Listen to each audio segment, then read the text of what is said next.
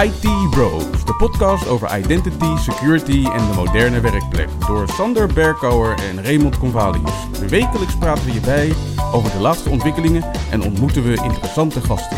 Volg onze podcast op Spotify of iTunes en stel je vragen op Twitter, ITBrosNL.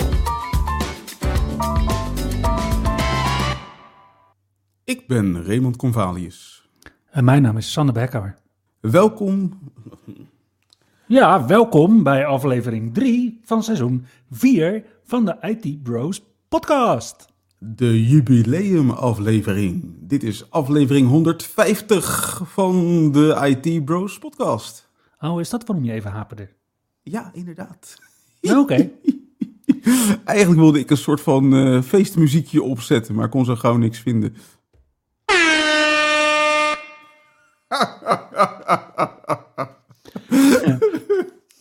Right. Echt iedereen doet nu zijn volume omlaag draaien. En dankjewel. Graag gedaan. Nummer 150 met ook in deze aflevering het meest recente nieuws. Weer een informatiebeveiligingsupdate. Aankomende evenementen. En uiteraard weer een productiviteitstip.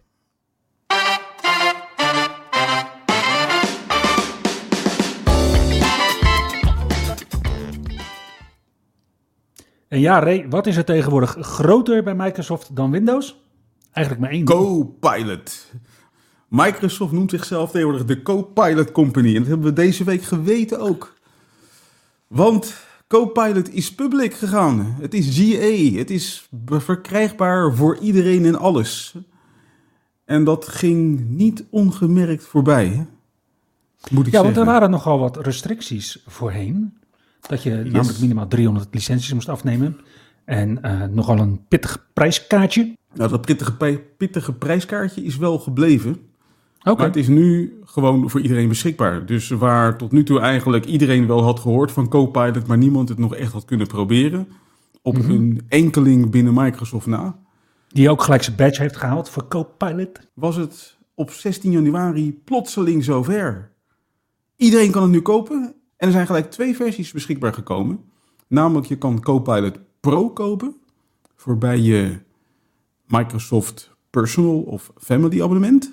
Oké. Of Copilot voor Microsoft 365 voor je Microsoft 365 abonnement. Die eerste die kost eh, 20 dollar per maand. Dus eh, ongeveer hetzelfde als eh, het huidige ChatGPT betaalde optie. En die andere kost 30 dollar per maand. Ja, en dan hoor ik jou praten in dollars. Dat is natuurlijk niet een valuta die in, Nederland direct geaccepteerd wordt. Nee. En ik heb hem wel gewoon in euro's kunnen afrekenen. En volgens mij was ik iets van 370 euro inclusief de BTW kwijt of zo. Oké. En dan heb je het ook in het Nederlands. Nee. dat was even een domper. ja, ik was dus eh, vrolijk aan de gang gegaan. En ik denk, weet je wat, ik stel mijn vraag aan Copilot in het Nederlands. En dan kreeg ik vrolijk te horen van, ja, sorry, deze taal ondersteunen we nog niet. Dus eh, jij hebt een van de andere talen gekozen. En dat is uiteraard naast middeleeuws Swahili waarschijnlijk Amerikaans-Engels. Ja, het is inderdaad Engels, Frans, Duits, Italiaans, Japans, Portugees, Spaans en Chinees. Oh, maar dat klinkt als de eerste talen die ook voor voice access beschikbaar waren. En dan hadden we natuurlijk vorige week eh, uitbreidingen over dat er ook ineens Indiaas Engels en Mexicaans Spaans en dat soort dialecten bij kwamen. Dus misschien is dat ook een rollout die hier nog plaatsvindt. Nou ja, ze zeggen inderdaad, eh meer talen zijn onderweg. En trouwens, ik moet hier ook bij aangeven dat Copilot voor Excel is momenteel alleen Engels. Oh, maar dus ook alleen met bedragen die een puntje hebben in plaats van een komma. Dat durf ik niet te zeggen, maar dat zou zomaar Hmm. kunnen. Ja, dat is toch wel even een omschakeling dan. Als je financieel eh co-pilot eh, wil gaan laten vliegen. Ik ben in ieder geval wel begonnen met spelen met Copilot. En mijn eerste indrukken zijn wel positief. Super. En dat was niet eens alles voor het allernieuws voor deze week. Want ook eh, Windows 11 ging uiteraard gewoon weer door met Windows Insiders. Uiteraard, uiteraard hebben we nieuwe Windows 11 beelds deze week. Welke Ja, eh, waren dat dan, Ray? Ja, die kwamen er op 11 januari. Het was de Dev Channel en het Beta Channel. Die kwamen met nieuwe beelds. In het Dev Channel was het beeld nummer 23615. Oké. En daarin zit nieuwe hardware support voor USB 80 Gbps. Ja, dat is USB 4 generatie 2. Hebben we het dan over inderdaad? Inderdaad. En die komt beschikbaar met de 14e generatie Intel processoren. Hmm. Ze schrijven hier Intel Core 14th Generation HX series, maar die heten toch geen Intel Core meer? Hmm. Ja, en, maar dat zijn ook die HX-series, ook, ook mobiele processoren. Ja, precies. Maar die heten tegenwoordig Intel Ultra, volgens mij. Maar goed. Oké. En er zit autostart in voor Copilot. Dus Copilot voor Windows gaat voortaan opstarten met Windows. Althans, dat kan je optioneel aanzetten. Mhm. En verder is de Windows Share functionaliteit uitgebreid met de mogelijkheid om, om URL's te delen met WhatsApp, Gmail, X, ook wel bekend als Twitter, Facebook en LinkedIn. En uiteraard zaten er diverse fixes in deze Dev Channel build.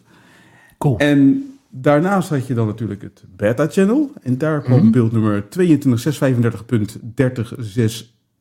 22.635.30.6.1 uit. Ook op 11 januari. En die kreeg een paar functies die we al eerder hebben gehoord. Ten eerste natuurlijk Windows Share, die we net hebben besproken. Ja. Verder hebben we het eerder gehad over de Rich Weather Experience. Dus dat je Rijke eh, informatie. Ja, voor je weer. meer, Yep. meer weer op je lockscreen. Meer weer op je lockscreen. Meer weer. En Microsoft geeft aan dat ze zijn begonnen met het rebranden van Azure AD binnen Windows. Dus dat wordt langzaamaan ook Entra ID. Oh, wauw. Nu echt al na zes maanden. Ja, inderdaad. Verder is er een nieuwe versie van de Microsoft Store en die heeft twee nieuwe functies. Namelijk, er zit eh, instant launch in voor arcade games. Dus je kan nu games opstarten zonder dat je ze hoeft te downloaden. Blijkbaar zitten ze al in Windows. Oké. En als je apps zijn geïnstalleerd vanuit de Microsoft Store, dan krijg je tegenwoordig een mooie flyout te zien die aangeeft van luister, je app-installatie is klaar. Dus als jij een game installeert van een paar gigabyte, terabyte, dan hoef je daar niet langer op te wachten. Je krijgt daar gewoon keurig een notificatie van. Inderdaad. Nog meer Windows nieuws leren wij op de website van Dell. Want Dell die introduceerde een nieuwe XPS-lijn. En ja, sinds vorige week weten jullie dit natuurlijk, beste luisteraars. Daar zit uiteraard een Copilot-knop op, op het toetsenbord. Maar niet alleen dat, de nieuwe XPS-lijn komt met Wifi 7 ondersteuning. Nou, als je hebt zitten luisteren naar wat Ray elke week meldde over de insiderbeelds, dan weet je dat Wifi 7 wel al in een aantal insiderbeelds zit, maar niet in de Windows Current branch. Nou, Dell had daar een oplossing voor, namelijk deze machines worden per april geleverd met, tromgeroffel, Windows 11 24H1. maar Microsoft geeft aan, ja, maar voor 2024 hebben we eigenlijk alleen maar één major release eh, op de planning staan. En dat is 24H2 en die komt ergens in de herfst, september, oktober. Ja. En die heeft codenaam Hudson Valley. Maar ja, wat er wel is, is dat Hudson Valley waarschijnlijk nog voor de zomer, het zou zomaar eens april kunnen zijn, al RTM-beelds heeft. Waar Microsoft dan over de zomer nog eh, aan gaat werken. Dat zagen we afgelopen jaar ook. En dat Dell dat misschien wel een beetje eh, ja, door de war heeft gebracht. Want ja, die RTM-beeld, die kan Dell natuurlijk niet vanaf april al gaan leveren. Want voor hetzelfde geld gaat Microsoft iets breken waardoor we niet meer in place kunnen upgraden bijvoorbeeld naar een, een echte current branch beeld. Wat ik eigenlijk denk is dat Microsoft nog met een moment 5 update komt, ergens in april. Dat zou heel goed kunnen. Dat zou ik zeker niet uitsluiten. Vooral die hardware die USB 4 tweede generatie en Wi-Fi 7 heeft. Zoals die Dell XPS eh. Zijn trouwens wel mooi zeg. Och, Ja. ja, ja, ja. ja, mooie technologie. Net als trouwens Defender for Identity. Als je nog Active Directory hebt, en ja, welke beheerder heeft dat nou niet? Dan kun je met Defender for Identity, kun je alles wat mis is in je Active Directory, zo naar het Defender XDR portaal laten vloeien. En daar correleren om eh, te achterhalen wat er allemaal precies gebeurde. En wat Microsoft deze week heeft geïntroduceerd, is een PowerShell module voor Defender for Identity. En daarmee kun je dus de Microsoft Defender for Identity configuratie, die kun je bijvoorbeeld zetten of ehm, juist ophalen of juist testen. Maar er zijn er ook een aantal PowerShell commandlets met de namen clear dash MDI sensor proxy configuration, get dash MDI sensor proxy configuration, set dash MDI sensor proxy configuration en natuurlijk test dash MDI sensor API connection. En toen moest ik even goed nadenken, want Defender for Identity, de sensor die je dus op je domain controllers en op je ADFS servers en op je web application proxies en ook sinds vorige maand met daadwerkelijk resultaat op je certification authorities kan installeren, die ondersteunen tot nu toe helemaal geen outbound web proxies. Dus Microsoft heeft dat nu, ja, ze rappen er zelf niet eens echt over, uh, dat nu gewoon mogelijk gemaakt met PowerShell. Dus iedere beheerder die nu nog gebruik maakt van een outbound web proxy, uh, kan hè, ik, uh, ik oordeel niet, ik vind het alleen fout, die kan nu ook Defender for Identity gebruiken in zijn netwerk. Oké. Okay. En ik neem aan dat dat alleen geldt voor unauthenticated outbound web proxies. Nee, nee, ook voor authenticated. Oeh, oké. Okay. Nee, ja, je kan dat soort dingen allemaal meegeven tegenwoordig. Spannend. Ja, en de reden, de reden waarom ik het natuurlijk erg vind is dat ja, je wil dat soort dingen gewoon op je netwerk net uitgerold hebben. En dan loop je tegen de acroniem WPAD aan. ja, en dat is nou niet de meest fantastische techniek of zo. Nee. Ondertussen houdt de Europese Unie huis in de producten van Microsoft en haar concurrenten. En dat betekent onder andere dat Microsoft nu de mogelijkheid gaat bieden om je Europese gegevens ook echt helemaal binnen Europa te houden. Ja, en dan als zou je, je misschien je... zeggen, de, maar dat deden ze toch al lang? Ja, dat deden ze al wel voor Microsoft 365 en Azure en Power Platform en Dynamics 365. Ja, zeker. Maar nu als jij de volgende stap toch? Ja, kijk, en het enige wat je daarvoor hoeft te doen trouwens, was gewoon ervoor zorgen dat de tenant die je hebt, dat die uh, qua uh, locatie inderdaad die EU-clauses had. Mm -hmm. En uh, ik heb voor een klant wel eens slinks door een senior PM de tenant laten wijzigen. nou, dat, dat, dat kan blijkt, dat, dat kon toen blijkbaar wel. Ik denk dat dat nu veel lastiger is. Want wat ze nu ook doen, is dat ze de volgende stap nemen, waarbij ook pseudo-geanonimiseerde gegevens niet meer buiten de EU plaatsvinden. Denk ik wat is dat dan weer? Pseudo-geanonimiseerde gegevens? Nou ja, dat is bijvoorbeeld je user principal name. Of je object zit of nou, dat soort gegevens. Die je dus her en der zo uitgestrooid krijgt over je logs. Oké. Je sign-in logs, je audit logs, dat soort dingen. En wat Microsoft nu doet, is dat die logs nu ook binnen de EU blijven. Oké. Okay. Hmm. En voor al diegenen die ooit Microsoft hebben gebeld met een probleem en toen werden geconfronteerd met vriendelijke Indiaanse heren aan de andere kant van de lijn, tilt Microsoft ook een tipje van de sluier op voor wat ze van plan zijn. Want tegen extra kosten kunnen binnenkort beheerders en ondersteuners van een tenant in de EU kunnen ervoor kiezen om ook een heer in de EU aan de lijn te krijgen in plaats van een heer uit India. Oké. En dat zal dan waarschijnlijk uh, iemand zijn in Hongarije, denk ik. Nou ja, laat ik het hopen, want in Hongarije zijn er dus ook gewoon Nederlandse scholen waar mensen dus Nederlands kunnen leren. Oké. Oh, dat wist ik niet. ja, dat, wist ja ik dat, is echt, dat is echt bizar. Uh, maar ja, dan ga ik al gelijk weer op de Nederlandse tour. Uh, wat je ziet is dat er natuurlijk ook heel veel grote organisaties zijn in Roemenië en bijvoorbeeld Polen en Tsjechië, die natuurlijk ook prima ondersteuning kunnen bieden in het Engels. Nou, die Europese privacyregelgeving, die begint nu trouwens ook in, eh, in Amerika steeds meer door te dringen. Dat dat misschien toch ook wel positieve effecten heeft. Mhm. En onder andere Paul Turret, die schreef een soort van rant afgelopen week over hoe Outlook inmiddels prijsgeeft wat er zoal aan informatie met anderen wordt gedeeld over wat je aan het doen bent met je mail-app. En ja. ik vond hem zelf ook wel enigszins verontrustend, want tot nu toe was ik altijd in de veronderstelling dat ja, Google staat er gewoon om bekend dat ze met je gegevens aan de haal gaan en daar van alles mee doen voor advertenties en zo. En mijn indruk was altijd dat Microsoft daar eigenlijk geen interesse in had. Maar ik ben bang dat ik die mening enigszins moet gaan bijstellen. Want als je dus nu Outlook opstart in de Europese Unie, dan krijg je keurig netjes een mededeling dat Microsoft de data over Outlook deelt met, schrik niet, 772 third parties. En dat delen van die informatie met die 772 third parties, dat gaat dus onder andere over hoe je het gebruikt. En dan zegt Microsoft zelf, even goed lezen. To store and access information on your device, develop and improve products, dat snap ik. Maar dan personalize ads and content.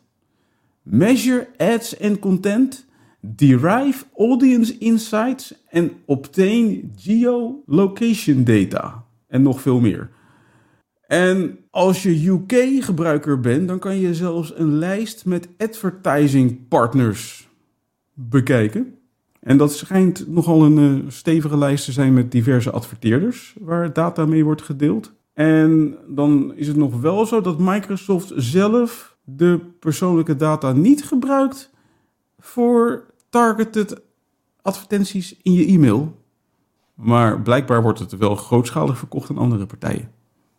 Ja, of het is bijvoorbeeld, uh, kijk, je hebt natuurlijk uh, een, een envelop en uh, zo, zo wordt het ook geïnterpreteerd, juridisch, veelal, e-mail. Dus dat het inderdaad niet de inhoud van het bericht is, maar bijvoorbeeld wel gewoon het onderwerp. Tja, ik vind het een beetje tricky dit hoor. Maar, ja, dit is ook tricky. Maar ja, Outlook is wat dat betreft natuurlijk ook, de nieuwe Outlook is natuurlijk een gratis variant in Windows voor mensen die niet de Outlook app gebruiken. Ja, en voor gratis geldt nog steeds. Precies. Als het gratis is, ben jij het product. En dat geldt ook voor Outlook, ben ik bang. Yes, de nieuwe Outlook. Ja. Nou, wat niet gratis is, dat is de nieuwe telefoon van Samsung. Althans, dat zijn de nieuwe telefoons van Samsung die ze deze week hebben aangekondigd. Ja, want je kan helemaal uh, voluit gaan, geloof ik, hè, voor 1809 euro. Ja, je kan helemaal losgaan met de nieuwe Galaxy S24 S24 Plus of S24 Ultra. Waarbij inderdaad de meeste uitgebreide Galaxy S24 Ultra, die beschikt over 1 terabyte aan storage. Daar kan je 1809 euro op stuk gaan slaan. En deze zijn aangekondigd op 17 januari, waarbij de grote verschillen er eigenlijk niet zijn, vind ik. Nou ja, nou ja ik, ten opzichte van de S23 vind ik natuurlijk wel frappant dat de S24 Ultra geen gekromde randen meer heeft. Ja, dat is dan misschien het meest uh, schokkende nieuws. En dat de behuizing inmiddels van titanium is geworden, is misschien ook wel een dingetje. Ja, behalve de achterkant. Die is van glas. Net, net als bij Apple, ja.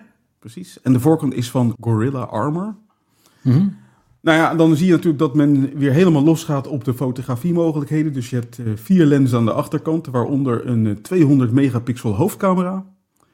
Een 12 megapixel ultra groothoekcamera met macrofunctie. En een 10 megapixel telecamera die drie keer kan vergroten. En die is trouwens hetzelfde als van de S23 Ultra. Mhm. En daarnaast zit er een periscooplens op. Die niet meer 10 keer kan zoomen zoals de S23, maar nog maar 5 keer kan zoomen. Maar daarachter zit dan vervolgens een sensor die in plaats van 10 megapixel 50 megapixels uh, kan verwerken. En daardoor volgens Samsung nog scherpere foto's kan maken dan de S23. Daarbij is die S24 Ultra voorzien van een Qualcomm Snapdragon 8 generatie 3 SoC. Mm En daarmee kan die voorlopig weer even vooruit. Wat je dan dus ziet tussen die S24 en de S24 Plus, want dat zijn dan natuurlijk de kleinere broertjes. Mm -hmm. Ja, qua uiterlijk zie je daar uh, ja, weinig uh, vernieuwing, ook weinig Mhm. verschil. Ze hebben dezelfde camera-specificaties als de S23 en de S23 Plus. Mhm. Maar de S24 Plus die krijgt meer werkgeheugen, namelijk 12 gig in plaats van 8 gig. En komt met een Exynos chip. Ja. En als je trouwens de foto's ziet, deze toestellen lijken akelig veel op de toestelletjes van Apple. Ja, uiteraard kon de AI-hype ook aan Samsung niet voorbij gaan. Dus heel veel AI. Onder andere de Voice Memo app. Die dus je voice memo's voor je kan eh, opnemen en samenvatten en dat soort zaken ermee kan doen. Je kan allerlei eh, fotobewerkingen loslaten met AI. Er zit een tolkfunctie in, die is wel geinig. Dus je kan met iemand telefoneren terwijl je telefoon de vertaling voor je doet. En hij kan automatisch je schrijfstijl aanpassen. Dus als jij geneigd bent om nogal kortaf te reageren op mensen, dan kan je Samsung-telefoon ervoor zorgen dat hij geautomatiseerd beleefd reageert voor jou. Hey, maar die functionaliteit bij Apple, want die heeft natuurlijk een soortgelijke AI-functionaliteit op hun iPhones, daar, eh, daarvan geeft Apple ook aan, ja, deze functionaliteit die verzorgen we op het toestel. Dus de informatie voor dat soort AI-functionaliteit verlaat het toestel niet. En hoe zit het dan bij de nieuwe Samsung S24-toestellen? Daar wordt de meeste AI gewoon in de cloud uitgevoerd. Dus Ja, dat is wel toch. een, En toch zijn het mooie toestellen. Stel nou dat, ik het, ja, dat, dat, dat het zo hard kriebelt dat ik er ook een wil. Wanneer, eh, wanneer komen ze? Eind van de maand zijn ze beschikbaar, 31 januari. Ehm, vanaf 899 euro voor de Galaxy S24. En zoals we al zeiden, de prijslijst eindigt bij 1809 euro voor de Galaxy S24 Ultra met 1 terabyte aan storage. Ja, dat zijn de voorgestelde retailkosten. Maar volgens mij gaan er zat mensen weer lopen stunten met die prijs. ja, en ik vind het mooi, hè, want die Samsung-toestellen die maken gebruik van Android, van Google. En wij hebben in het verleden natuurlijk in onze podcast best wel eens negatief geuit over eh, Google en eh, Gmail. En je deed het net nog. Maar Google liet zich deze week, vind ik, toch wel van zijn beste kant zien. Ja, en dat heeft een reden. Namelijk eh, de EU Privacy Regulations, waar we het net over hebben gehad. Dat is één deel. Ja, want vanaf 6 maart is er niet meer een automatische koppeling tussen de meeste Google-diensten. Dus dat is de koppeling tussen Google zoeken en YouTube en de advertentiediensten van Google. De Google Play Store, de Chrome browser natuurlijk en Google Shopping en Google Maps. Want binnen de EU kunnen we zelf kiezen wat we willen koppelen. Je blijft alleen wel overal aangemeld. Ja, inderdaad.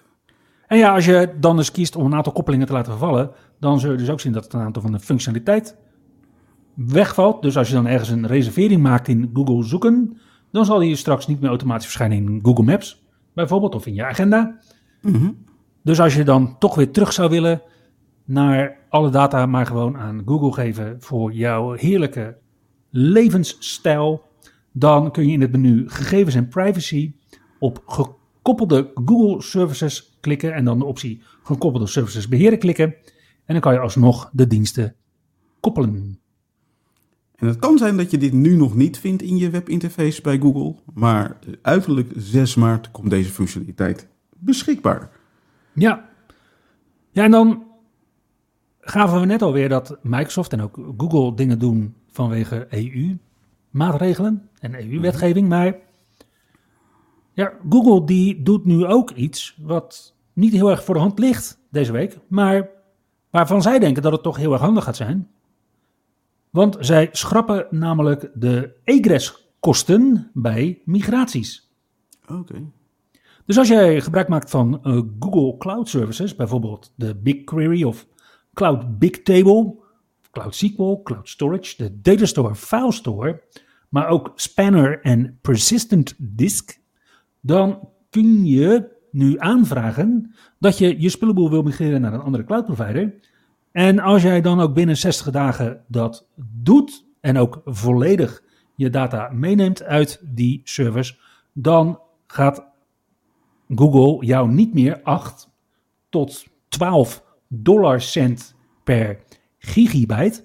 Ja, even snel omrekenen naar euro's, kom je dan ongeveer op een dubbeltje per gigabyte uit. Die brengen ze je dan niet meer in rekening. Hmm. De denkwijze van Google hierin is, eh, is wel heel mooi.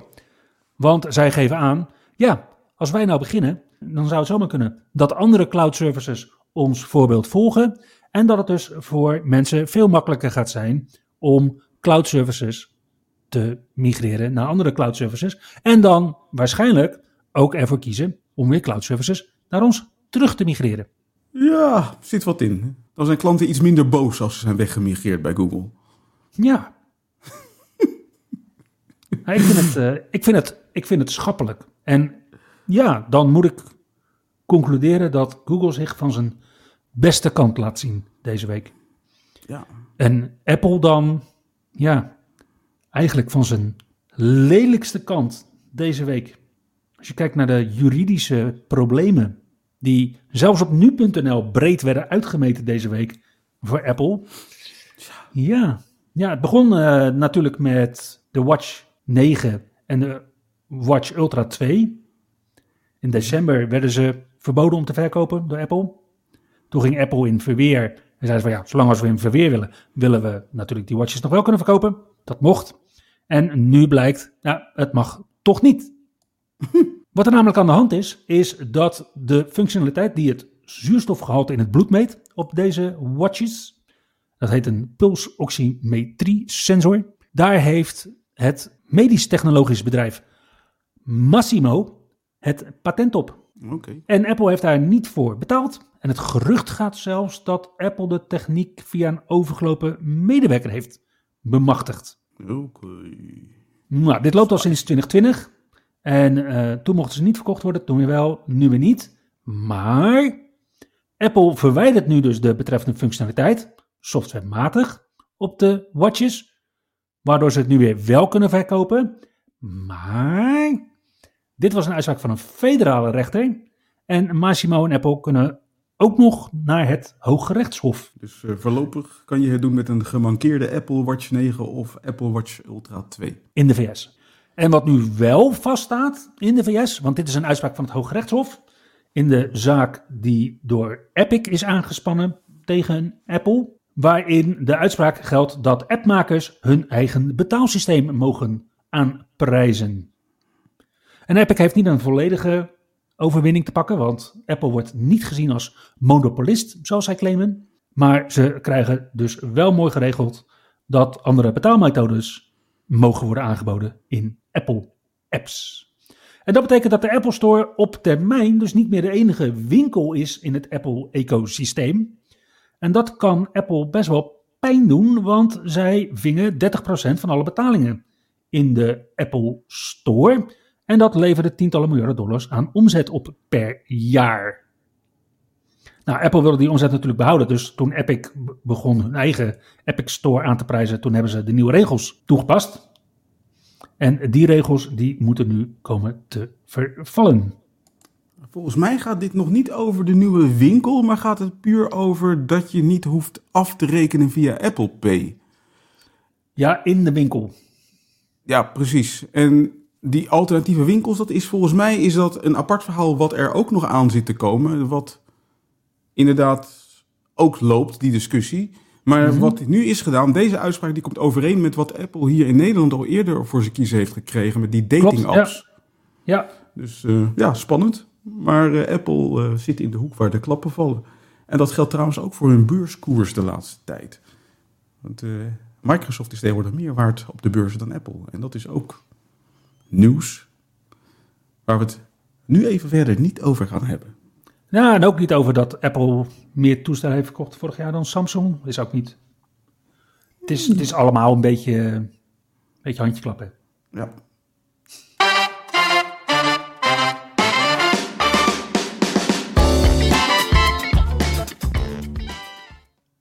In de informatiebeveiligingsupdate mogen wij wederom, net als vorige week, waarschuwen voor lekken in Ivanti-producten.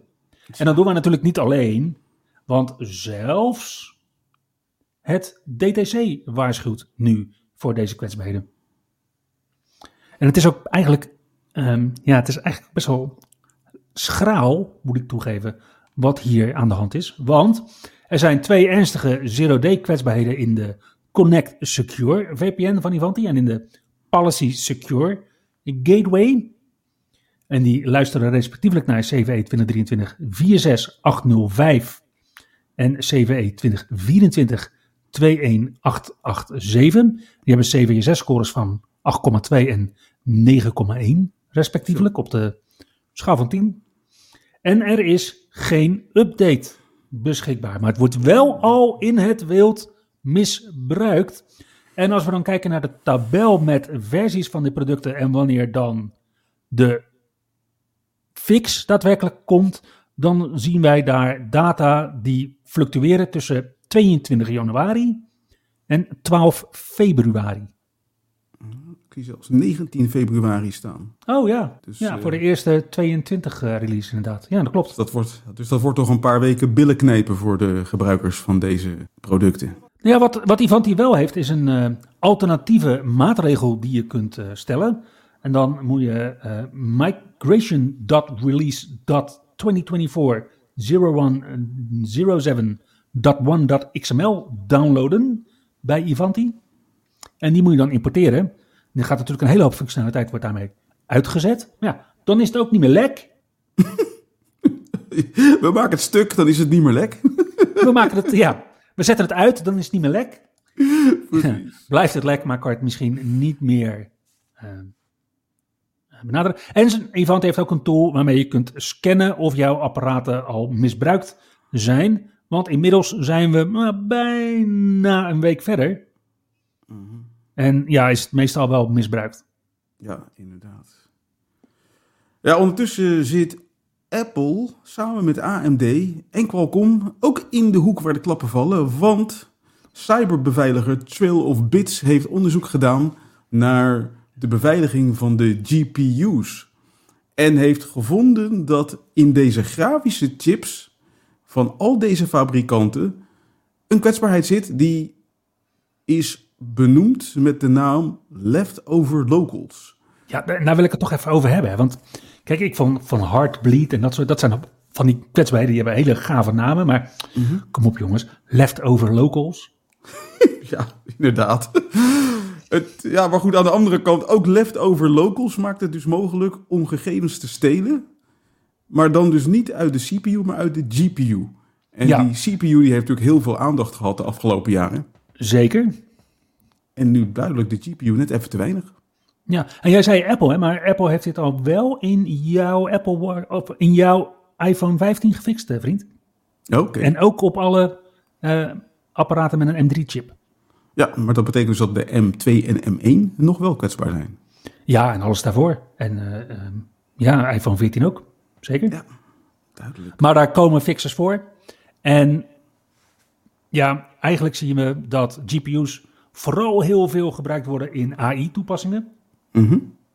En eh, Nvidia is daar zo'n beetje marktleider. Die is dan eh, niet lek. Dat is wel heel fijn om te weten. Eh, maar vooral in die AI-toepassingen, daar zie je dat dit lek misbruikt kan worden. Nou, gelukkig heb jij toegang tot Copilot, dus je kan, kan je lol op, denk ik. Mhm. Mocht je gebruik maken van OpenSSH, en dat is dus de OpenBSD Secure Shell, dan ehm, denk ik dat je al best wel al een tijdje geen gebruik meer maakt van het Digital Signature Algorithm, oftewel DSA. Want eh, ja, dat gebruikt een 160-bit private key en dat is eh, vooral veel te zwak deze dagen. Mhm. En eigenlijk eh, in 2015 al, waardoor in OpenSSH deze optie niet meer als standaard optie werd gegeven. Maar ja, als je dat daarvoor hebt geconfigureerd en je hebt al die tijd onder een rots geleefd en gedacht dat 160 bits private keys toch wel genoeg zijn. Ik bedoel, als ik een nieuw wachtwoord genereer, dan is het volgens mij 192 bits. En in OpenSSH zie je ook dat E ED25519 nu de standaard optie is eh, voor je private key generation. Mhm. En daarom zegt OpenSSH nu van ja, we gaan die DSA-optie er gewoon eh, uithalen. Dan hoeven we hem ook niet meer te onderhouden, verder te ontwikkelen of wat dan ook. En daarmee doen we resources, eh, doen we resources vrijmaken om aan eh, echte hippe techniek te spenderen. Maar, beste vrienden, dit kan nog best wel een probleem opleveren voor legacy-apparaten. Of zoals Reddit dan zei, legacy. Maar goed, eh, dat zijn dan dus nou ja, UPS'en bijvoorbeeld. Hè? En ILO, en drakkaarten op ja, waarschijnlijk nog servers die nog beige zijn. En de remote power switches, nou, die zijn nog steeds beige trouwens, kwam ik uh, van de week achter. En ja, als je die dan nog steeds iets verder wilt afschrijven, ja, weet je, er is niks zo efficiënt als 14 jaar oude techniek die gewoon nog steeds blijft, wat je in vijf jaar hebt afgeschreven, met de restwaarde 10%, denk ik dan. Uh, dan ben je wel echt aangewezen aan uh, ja, oude versies van OpenSSH. En die kunnen dus ook lek zijn, hè mensen? Ja, volgens mij ben je dan gewoon sitting duck, maar goed. Nou ja, hoeveel organisaties ken jij die echt nog daadwerkelijk um, hun eigen datacenters, serverruimtes hanteren? Met nog beige UPS'en, beige rackmount servers, beige ja, meuk. Het zijn niet mijn klanten, maar ik weet wel dat ze bestaan. Ja, ik ben ze al een tijd niet tegengekomen, maar waarschijnlijk uh, zijn ze er nog wel. Ja.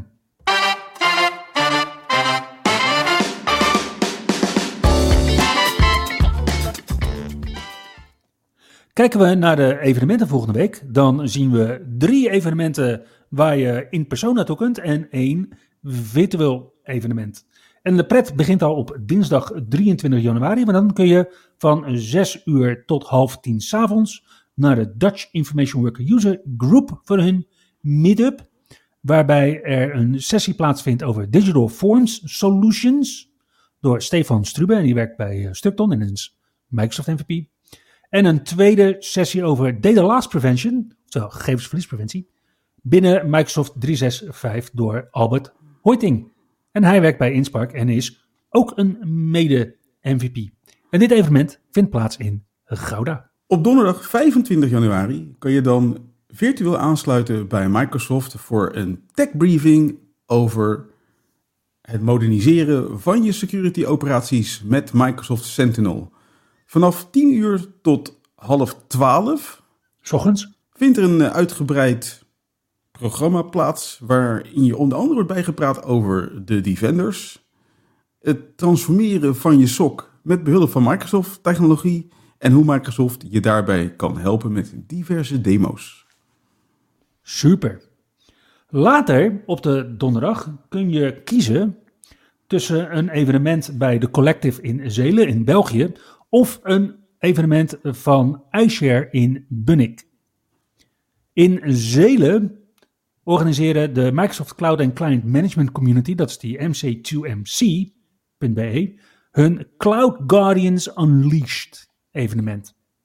En Kenneth van Surksum presenteert onder andere over implementeren en het bouwen van geavanceerde conditional access scenario's. Toon van Houten presenteert over de grootste Azure fouten waar je van kunt leren in België. En Koenraad Hadens presenteert over Endpoint Defense en Safeguarding Your Business with Microsoft 365 Defender. En uiteraard wordt dit evenement afgesloten met bier, want het is een Belgisch evenement. Kies je er dan voor om niet naar België af te reizen, maar naar Bunnik? En dan had je deze week, was je dan sowieso spekkoper, want het stond echt heel erg vast in België, hier deze week. Dan kun je in Bunnik naar de Modern Infra Knowledge Hub die een sessie organiseren over het vinden van CVE's in jouw organisatie. Dat doe je natuurlijk met een Software Bill of Materials, oftewel een SBAM. En Marco Verleun die deelt een tool waarmee je dat heel makkelijk kunt scannen. Dus ja, dat is voor ons beheerders heel erg makkelijk om op die manier inderdaad kwetsbaarheden te identificeren, zonder dat we telkens alle systemen en images en appliances opnieuw hoeven te scannen. En voor leveranciers uh, is het natuurlijk makkelijk, omdat je daarmee je klanten sneller kunt informeren. Vanaf kwart over vijf is er een inloop. Dan heb je vanaf half zes tot zes uur de mogelijkheid om te eten. Dan om half zeven start deze kennissessie. En vanaf acht uur is er afsluiting. En ja, ik denk dat ook daar het bier vloeit.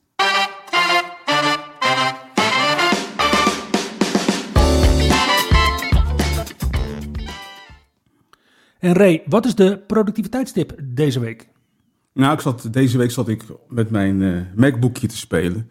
Althans, ik was een serieus document aan het typen. En toen moest ik het euroteken typen. En weet je dat ik het gewoon niet kon vinden? Ja, en dat is toch lastig, btw-aangifte doen, lijkt me. Precies. Dus mijn productiviteitstip van deze week is: waar zit het euroteken op je MacBook? Ja, ik Nou. liep me vertellen dat het iets is met een 2. Nou, je ziet inderdaad het euroteken verschijnen op die twee. Alleen hoe je hem vervolgens op je beeldscherm krijgt. Ik moet je zeggen dat ik het uiteindelijk heb moeten googlen. Zelfs met Bing vond je het niet? Ongetwijfeld zal Bing me ook wel het antwoord hebben gegeven. Maar goed, Oh. je hebt dus eh, ja, die twee. En ik dacht, nou, misschien, ja, zeg maar, op Windows is het makkelijk. Tenminste, vind ik het makkelijk. Dan heb je gewoon de Ja. rechte alt-toets met de vijf en dan heb je een euroteken. Op je MacBook toetsenbord heb je een option key. Ja. Alleen als ik een option key met de 2 intik, dan kreeg ik geen euroteken, maar een trademark teken. De TM, weet je wel? Hmm, maar die heb jij helemaal niet. Je hebt helemaal geen trademarks. Nee, precies.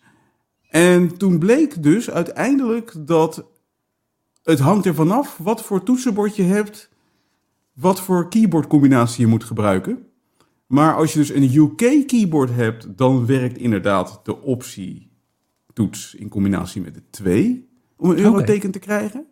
Maar als je, zoals de meeste van ons, gewoon een US keyboard hebt, dan moet je option shift 2 gebruiken om het euroteken te krijgen. En ik had zo'n beetje alles geprobeerd, volgens mij ook weer, eh, Option Alt 2 en al die andere toetsencombinaties. Maar het bleek dus Option Shift 2 te zijn. Option Shift 2. Ja, euroteken is er wel, maar dus Option Shift 2. Totaal niet intuïtief, niet des apples, maar bij deze. Dankjewel voor deze productiviteitstip. En daarmee komen we aan het einde van de 150ste aflevering van de IT Bros podcast. Dankjewel voor het luisteren en tot volgende week. Tot de volgende keer. Je luisterde naar IT Bros, de wekelijkse podcast over identity, security en de moderne werkplek. Abonneer je op Spotify, iTunes of Google Podcast als je de volgende aflevering niet wilt missen. Heb je hints of tips? Laat dan van je horen op Twitter. @itbrosnl